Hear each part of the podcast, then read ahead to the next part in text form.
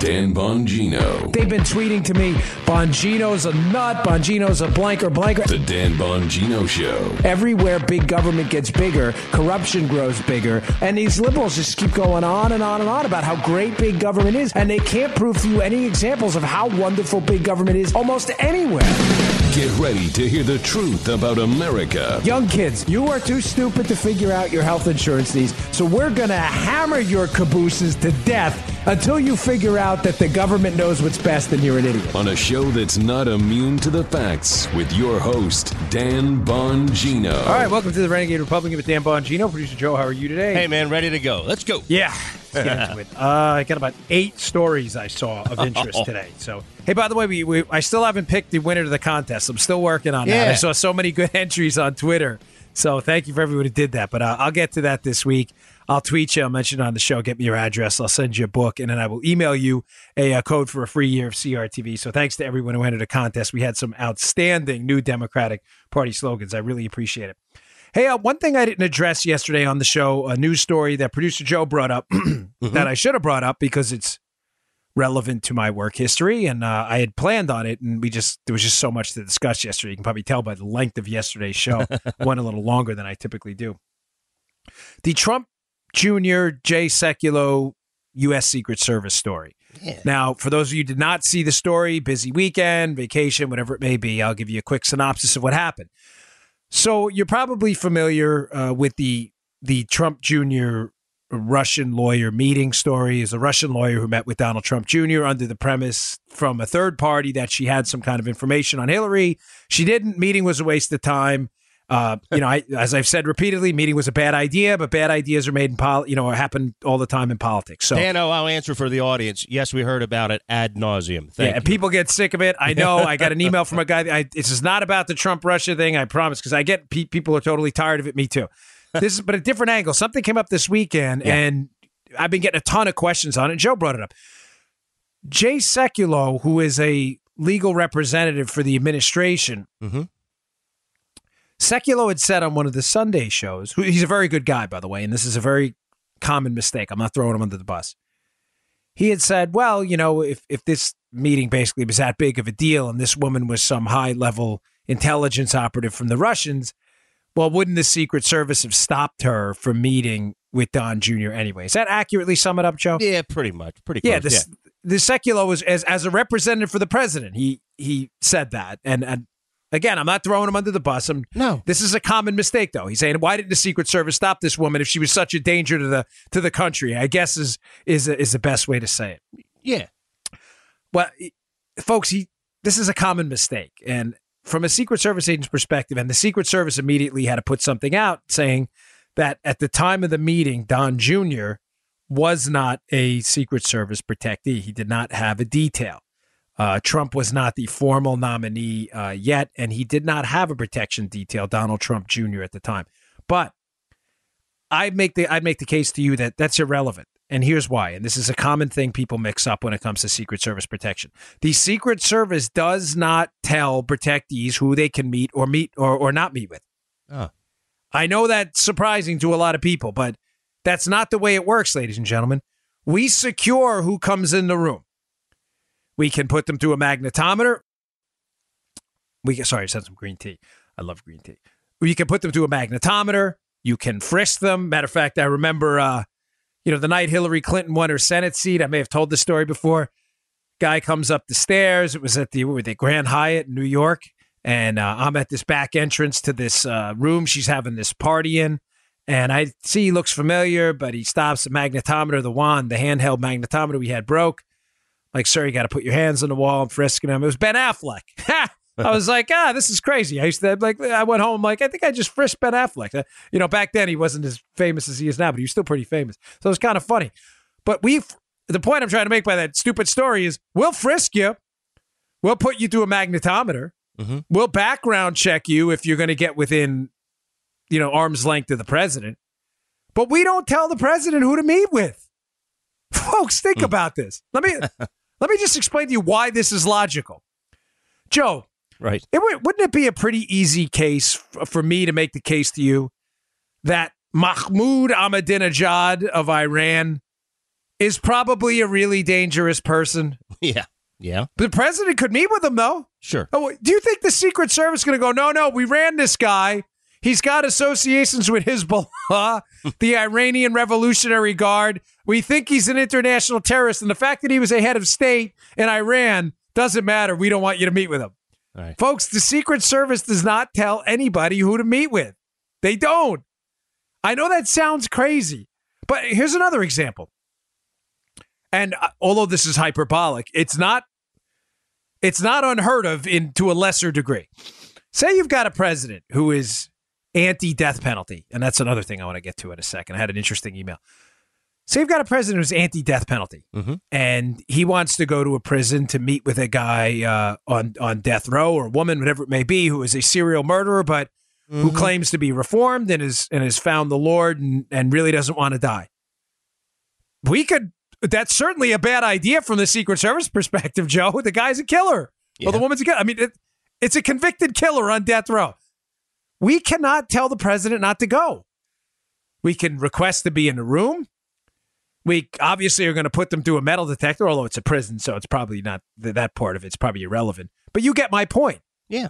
We don't tell the protectees who to meet with almost ever.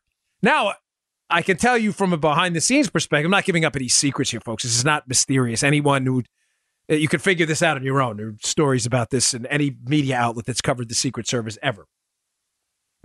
We can pass that information on to the president, and it usually goes through the staff or the deputy chief of staff, where we say, Hey, Mr. President, this guy, you know, Joey Bag of Donuts, you want to meet with, this guy's like, you know, he meets with Tommy two times all the time, and these guys got some mob ties. This may not look good for you. May not. We're not politicians, but we're just telling you this guy could be dangerous. Now we'll frisk him, we'll toss him, we'll put him to a metal detector, and all that stuff. We'll sit in a room with you, but this guy could have, you know, a background that may, you know, not look so good. You get what I'm saying, Joe? Yeah, a little unsavory. A little, uh, little unsavory is the Yeah. right way to say it. The staffer may say, okay, thanks, guys, bad idea. But that's totally up to them. Ladies and gentlemen, totally up to them. So uh, now that this story is kind of back in the news, and I, again, forgive me for not mentioning it yesterday, I just want to dispel that myth because it's it's it's really important and critical to understanding the functioning of our government. It's not a nuanced issue. Oh, who cares who the Secret Service says they can meet with or not? No, no, it's important Hmm. because there the, the, the, there are people in the press who actually believe that. No, no, the Secret Service says who can come in and out. We don't. Hmm. Now you come in the room with a gun, it's a whole different story. Mm-hmm. I'll be honest with you. Even if the president of the United States, if he was going to meet some with some former terrorist, and the guy walked in the room with a 38 snubby in his pocket, I'm telling you right now, I, they, no one even cares what the president says. They're going to be like, "Hey, got to lose the piece, amigo. Got to go.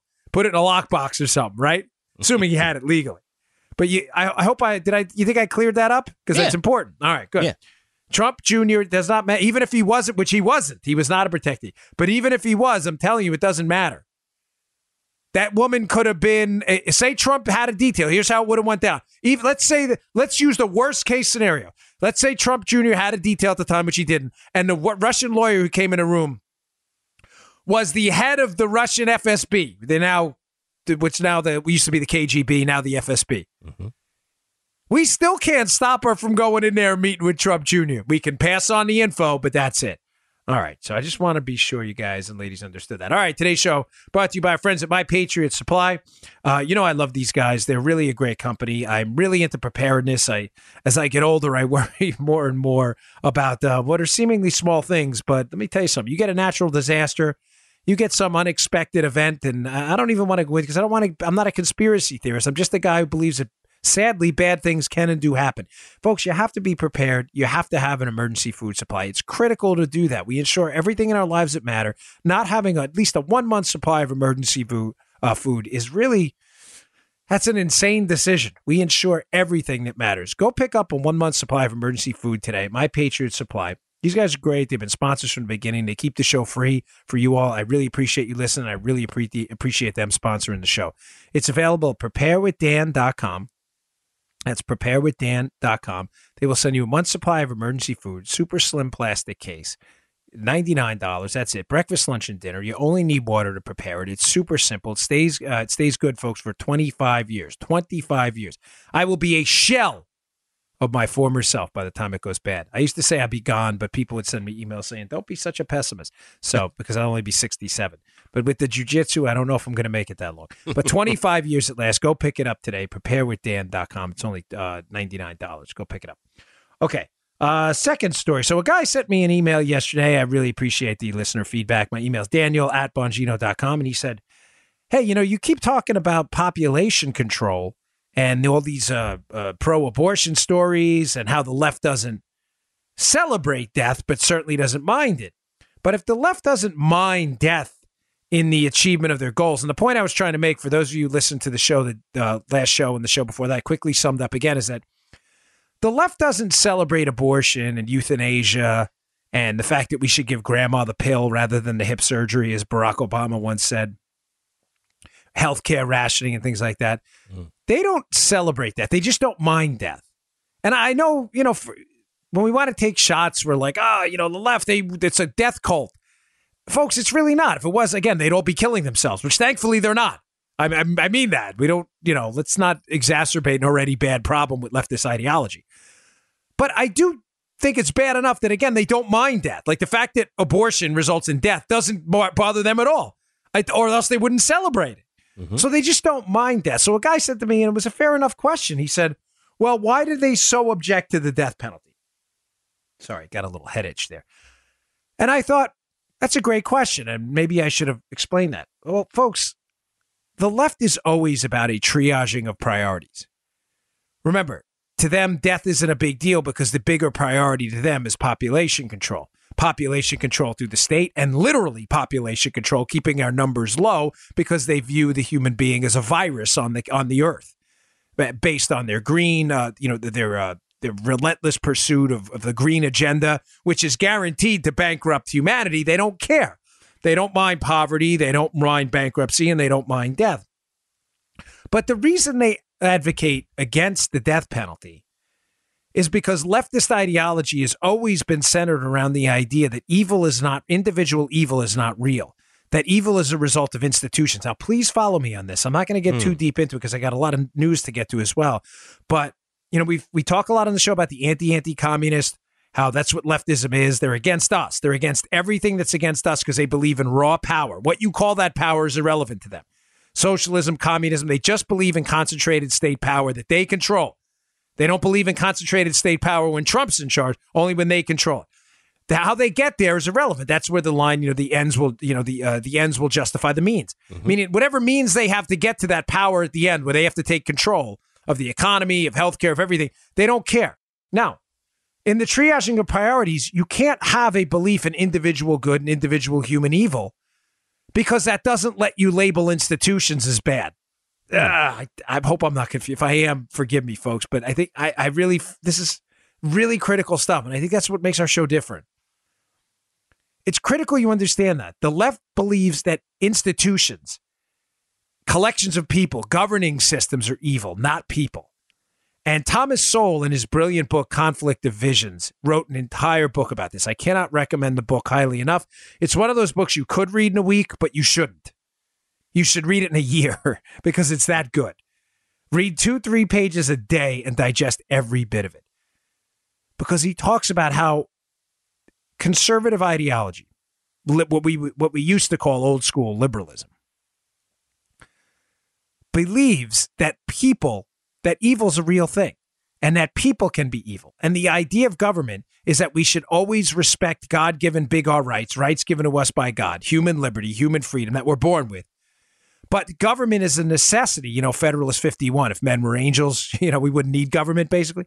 But that government, Joe, is a necessity to control some of the natural evil tendencies of men. Okay. But it's never meant to override the big R rights given to us by God. They're given to us by God. They're not given to us by the state.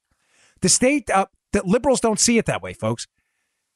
And you, I, I promise I'll tie this up for you with the death penalty in a second. They see institutions as evil ideologies is evil, that people can't possibly be evil, that it's co- the corrupting force of bad ideas that have to be stopped. And what what what's the big culprit there? Capitalism, freedom. Mm. That capitalism is nature uh, is naturally uh, exploitative. That it takes from those who don't have and gives to those who, who do, which is amazing because if they don't have it, how did we take it? But they believe that institutions are evil. You know, uh, governments run by Republicans are evil, and the way they, they they can't get you to believe that if you put the evil squarely on the human being. Because then you could just say, well, it's not institutions that are evil; it's people who are evil when they run institutions. You, Mm. you see how we turn it on them? Mhm. We say, no, no, people are evil. Mhm. And therefore, people should not have concentrated government power. Not all people. I'm saying evil's a real thing. Is a better is a better way to say it? That people have the tendency to evil. So conservatives are are of the of the of the general mindset, ideologically speaking, that we should never concentrate power in the hands of men because they have a tendency to lapse towards evil. Lord Acton, absolute power corrupts absolutely, right, Joe? Mhm. But the left doesn't believe that. They believe society's perfectible if we just had better systems. You get what I'm saying? Mhm. So the left believes the system, capitalism, is evil and it corrupts people. And it's not that they're evil, it's that the system did it. That's why the left doesn't believe in the death penalty. Because if they acknowledge the death penalty, that some people, eh, you have to accept the fact at some point, I'm not a death penalty supporter, by the way. It may surprise some of you, but I'm not. It's a whole other show. But for them to accept the death penalty, they would have to accept that some people are not redeemable and some people are not perfectible. I know you think I'm making Okay, this up, got that. but All right. they the, if the left accepts that, they have to accept the basic tenets of conservative ideology.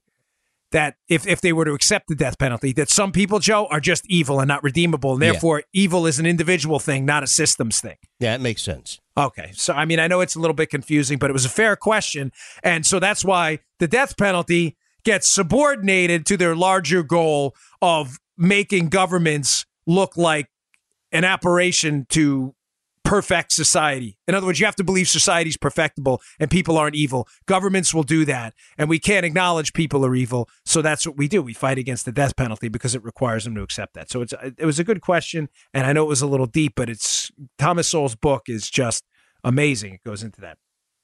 All right. Hey, this is the greatest piece, by the way, I've read in in weeks, and I don't usually get that excited about economics piece. I like them, I love them. Uh, I- you know, uh, I, somewhere between I like, love them, but I never really go crazy over them. And sometimes I read pieces, I'm like, yes, yes, there it is. So I was looking at Cato's email list the other day, and Daniel Mitchell, who writes some outstanding stuff over there, has a piece. It's going to be in the show notes. It's also available on my email list. I'll email them to you. Go to bongino.com, sign up for my email. I will send it right to your inbox. But it's a great piece, and Mitchell does really good work. I suggest you follow him. And it's he uh, he critiques the IMF, the International Monetary Fund, which he rightly so says is largely, not all, but largely, Joe, filled with people who are big government economists looking for a reason to justify high taxes and uh, the state and the growing power of the state. Uh, Mitchell is not. Mitchell's a freedom loving guy.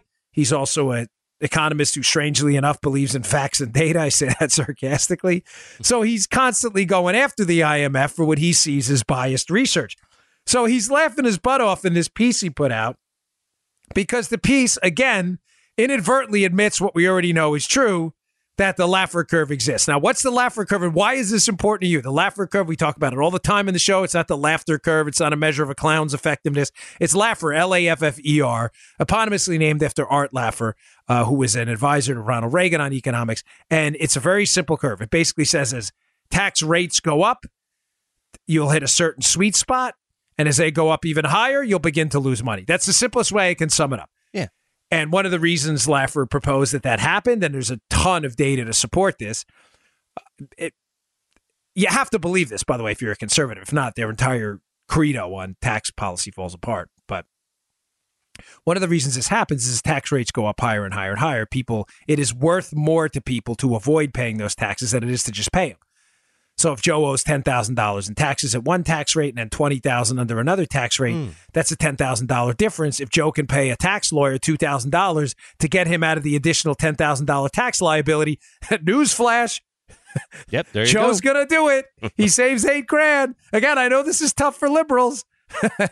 you know, we don't we don't even need Jay's abacus for this one, Joe. Right? This is this is even simple for Jay's abacus, right? I mean, if you're gonna pay ten thousand more in taxes, and a tax attorney says, "Hey, it's not illegal, but I will show you a tax avoidance, not tax evasion, a tax avoidance strategy."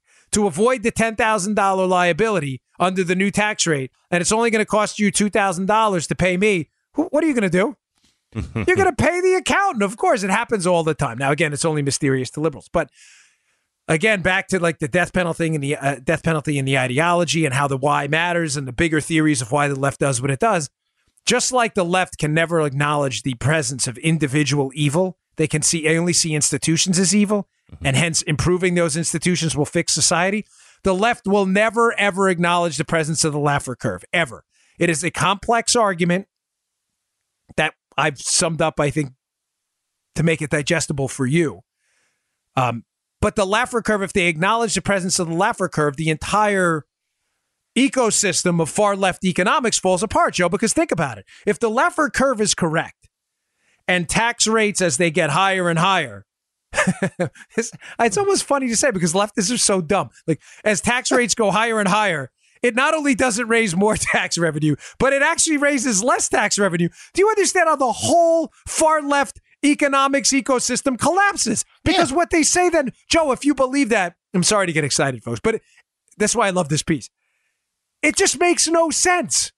Your leftist friends are arguing to you right now. I know many of you listening have these liberal friends, and you've been at Thanksgiving dinners with liberal Uncle Tony.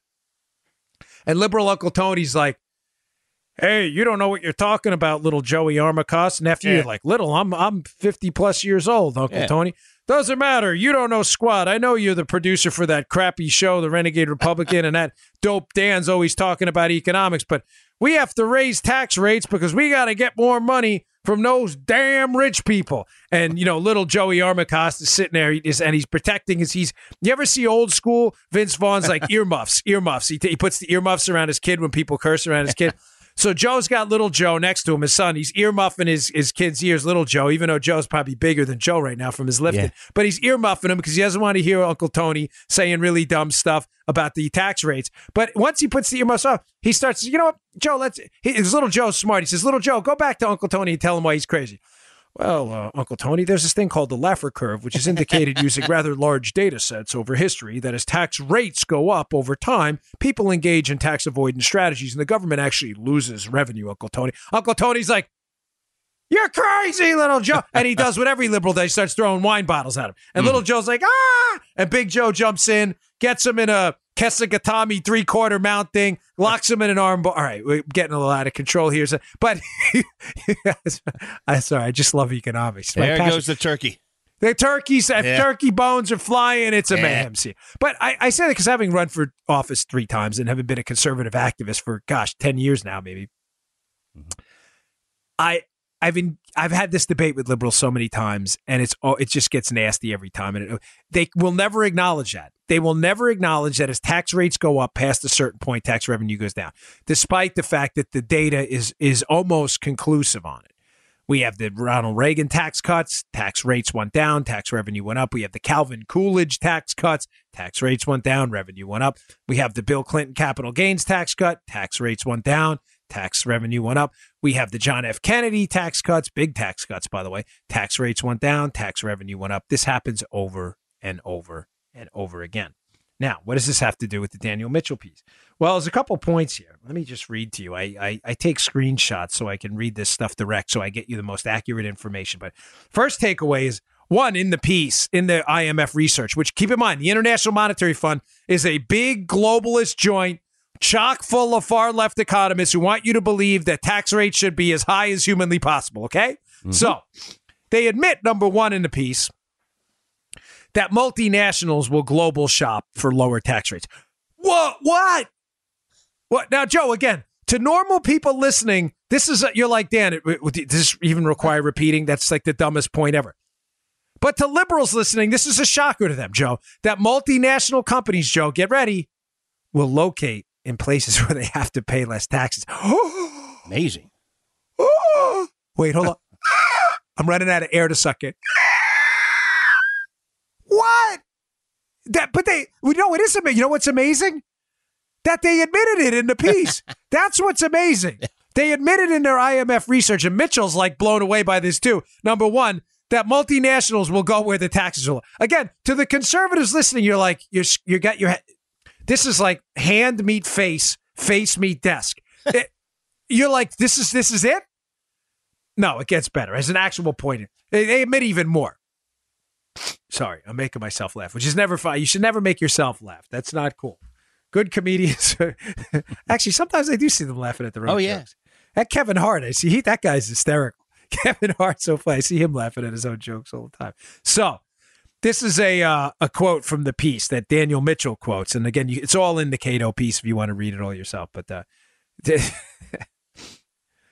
headline corporate income tax rates have plummeted since 1980 by an average of almost 20 percent. It is a telling sign of international tax competition at work, which closer empirical work tends to confirm. Okay, that's the setup. From this is from the IMF piece. Now they got this wrong, by the way. Mitchell acknowledged it. it's not corporate tax rates haven't plummeted by 20%. What they meant to say is 20 percentage points. There's a hmm. difference. But neither, needless to say, the IMF is acknowledging in the setup here that global corporate tax rates, the taxes on business, have gone down. So liberals follow me. I know this is hard. I don't want to have to get Jay's abacus out. We got it out twice last week Yeah. because the liberals were having such a tough time with the math. Okay? So try to follow me without the help of the abacus this time. Corporate tax rates have gone down all over the globe. Okay. So now this is Dan Mitchell talking. He says, but here's the accidental admission that immediately caught my eye. The authors admit that lower tax rates have not resulted in lower revenue. Here's the quote from the IMF piece. But revenues have remained steady so far in developing countries and increased in advanced economies. Oh, oh, ah. oh, oh. The- the- I mean, Eh, it doesn't matter. It, it doesn't matter. I will put the link. I will email this to you. You join my email list. It will be emailed to you. It'll be at the show notes at bongino.com. It's at Cato now. I've tweeted it. You can, I tweeted it yesterday. You can look it up. And this doesn't matter. Joe, it doesn't. Look at me. Listen. Mm-hmm. Look me in the eyes, man. I'm going to get this straight through you. I'm going to beam this in your head, do like an ESP thing, and we're going to get verbal too as well. It doesn't matter. Liberals don't care. Facts and da- they are immune to facts and data. It doesn't matter. Liberals will argue to you tomorrow morning without a hiccup in their step that we should hike corporate tax rates because businesses should pay more, even though the IMF, chock full of libs, just acknowledged in their piece that despite the fact that corporate tax rates have dropped all over the globe, revenues have remained steady, Joe, and even advanced in advanced economies and increased. What? Now, I don't have time to beat the snot out of this piece even more, but it's so good. It is so it's short too. It's not even like in complex economic wonky talk. Go in there and look. There are there are charts in there, incredibly easy to read. These are not complicated econometric data analysis that we're like, oh my god. It's here's here's what the chart shows, and you can see the chart in the in the piece by Mitchell. Hmm. What is what does the chart show? Chart show the chart chart shows chart shows, not chart shows. All right, folks, I had to actually cut out two minutes of the show and start over because I swear I even confused myself because the liberals have got me so so messed up in the head. And the, I was talking about the liberal liberal Uncle Tony is even in my head now. I was talking about the charts with Joe, and I even screwed Joe up. The charts in the piece are amazing because they're so simple to read, like even liber- liberals can figure them out. So, Joe, remember the X and Y axis? Yeah. So you have the X and Y axis.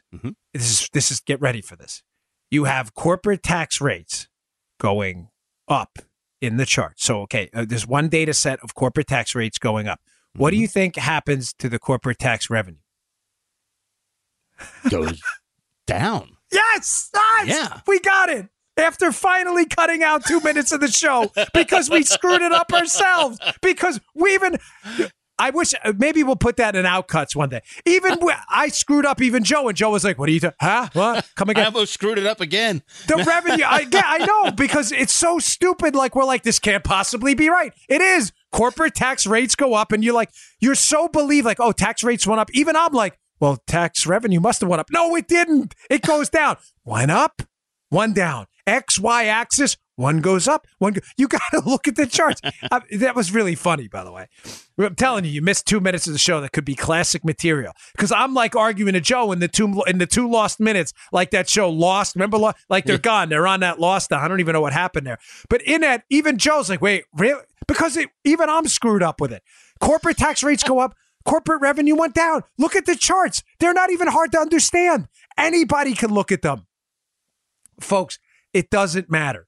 This is what is so darn frustrating about arguing with liberals. They argue for things that don't even benefit their own cause. Oh, your goal is to raise tax revenue? Well, why are you raising corporate tax rates? Because it's going to raise revenue. What evidence do you have of that? Oh, I don't have any. Matter of fact, it's actually going to do the opposite, but I'm arguing it for it anyway because I'm an idiot. P- folks, please read this piece. I'm begging you. If you never read the show notes, just go today to bongino.com. I don't even sell ads on my site, folks, yet. So it's not yet because I may do it in the future, but I don't I'm not I don't get anything from this. I just beg you to read the piece or go to Cato and look it up or go to my Twitter. It's a really good piece. Show it to your liberal friends, and I guarantee you, absolutely none of this will matter. All right. Today's show also brought to you by our friends at Brickhouse Nutrition. Now, you know, I'm a huge fan of these guys. I love Miles and Adam. They're one of my original sponsors. They are one of the best young, fresh, hot, upcoming nutrition product uh, companies out there on the market now. I love these guys. They came to me in the beginning with a product called Foundation. And I have a really busy lifestyle. Uh, been kind of stressed out the last couple days. Truth be told, Joe knows I got a thousand things going on, and Oh, yeah. I'll be in for Levin tonight. So I'm I'm juggling chainsaws right now. But I really mean this. I could not get through the two a day workouts, the jitsu, as I told my tell my daughter, I call it Brazilian Jiu Jitsu jitsu, uh, the podcasting, the writing, the book promotion, the uh, CRTV show we're working on, everything without this stuff. It's amazing. It is like having two gas tanks in the gym. It's a creatine ATP blend. And I'm telling you, if you live an active lifestyle and you are physically out there, you're a CrossFitter, you're a cop, you're a fireman, you need that energy to get through the day. This will give your muscles a store. It's like having an extra gas tank in the muscles whenever you're engaged in exercise that requires you to really push it. CrossFit, whatever you do. It's great for CrossFitters, great for MMA guys, boxers, even recreational folks working out, people who take yoga. It'll help you. It'll give your muscles that extra gas tank. It gives you a nice, firm look to your muscles. And I always ask people, do me a favor. I'm so convinced this product's going to work for you. Take the mirror test. Look at yourself in the mirror, take a mental snapshot of what you look like. Go try Foundation. It takes about seven days to load. Take a mental snapshot of yourself seven days later. You're going to be very happy with the looks. I'm telling you. I promise you. Give it a look. Uh, brickhousenutrition.com slash Dan. That's brickhousenutrition.com slash Dan. Pick up Foundation today. Okay, uh, one final story I saw, Joe, which uh, you know we we just discussed this on yesterday's show, and Yeah. boom, something magically appears on Drudge. I d- didn't set it up. I wasn't trying to be uh, you know slick about it. But uh, there's an article, defenseone.com. I've never heard of the website, but uh, they're probably going to get a lot of clicks now that they have a, a Drudge link.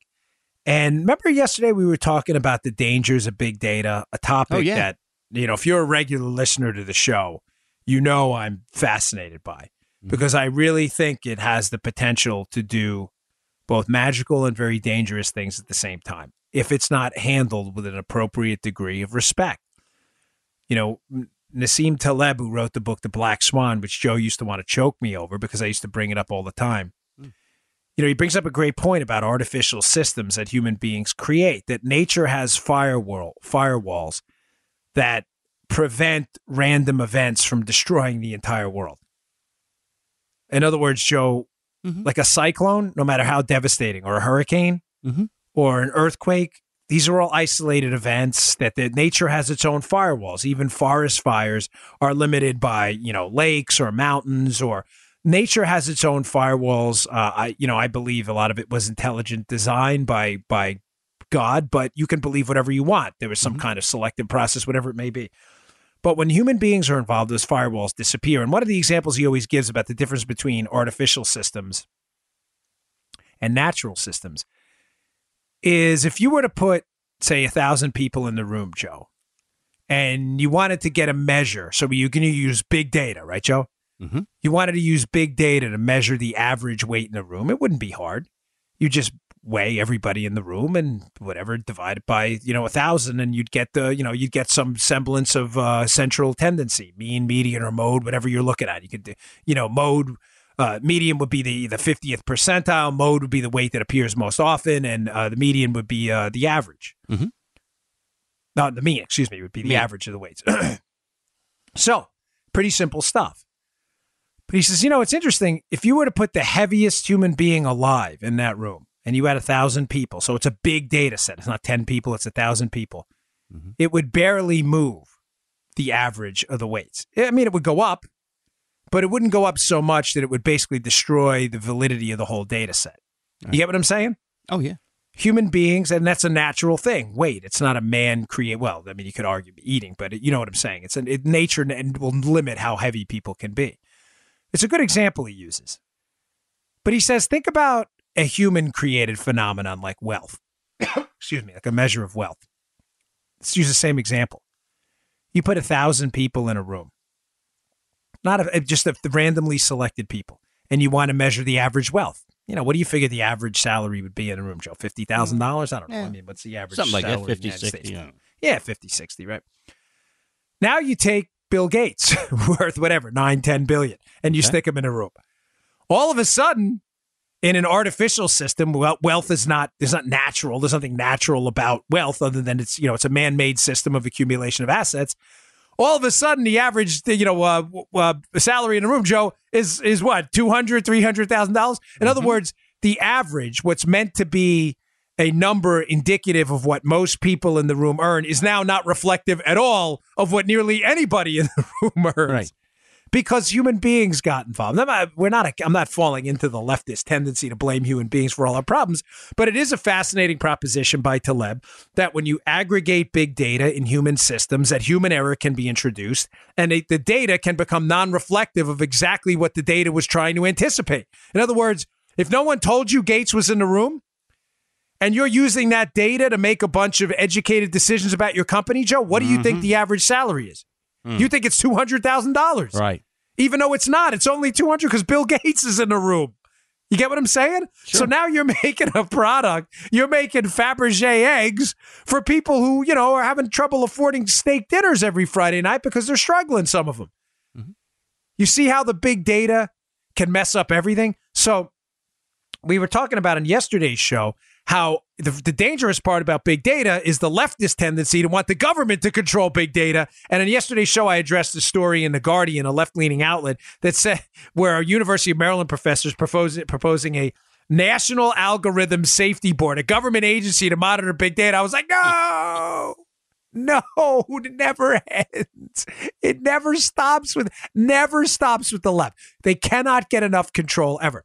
So Okay, bing, bing, bing. There we go. I see it today. I'm looking on Drudge. I'm like, this is it. This is perfect.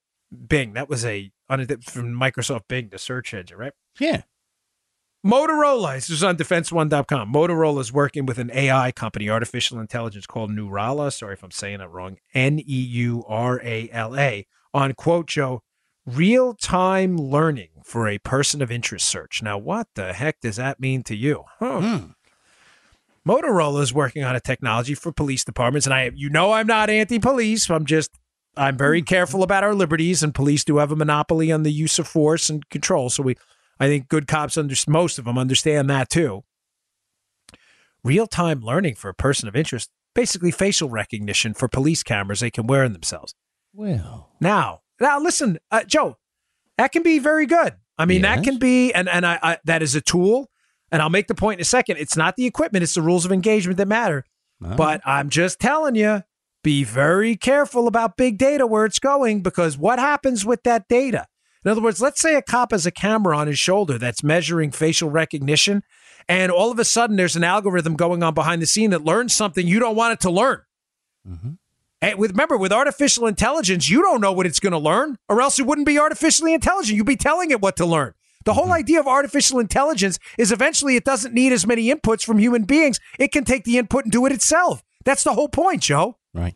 So what if it starts figuring out that people who come into contact with the cops more often and therefore their face appears as uh you know more often in front of the police camera that these people are dangerous and next time someone comes up to you that same person uh, you know, to ask the cop. The cop gets a signal that hey, this person may be dangerous, and you don't know where the the AI got that from. Hmm. And it's told on whatever. Say the cop has a Bluetooth earpiece in, or it doesn't matter. He's fed information.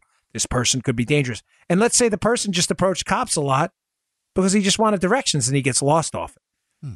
Folks, again, I, I- know you may say, well, there's they may be a little bit of a stretch. Are they? Are they a little bit of a stretch? I mean, we thought it was a little bit of a stretch to say that, oh, housing. Remember how, Joe, remember mm-hmm. housing? It never goes down. Remember that?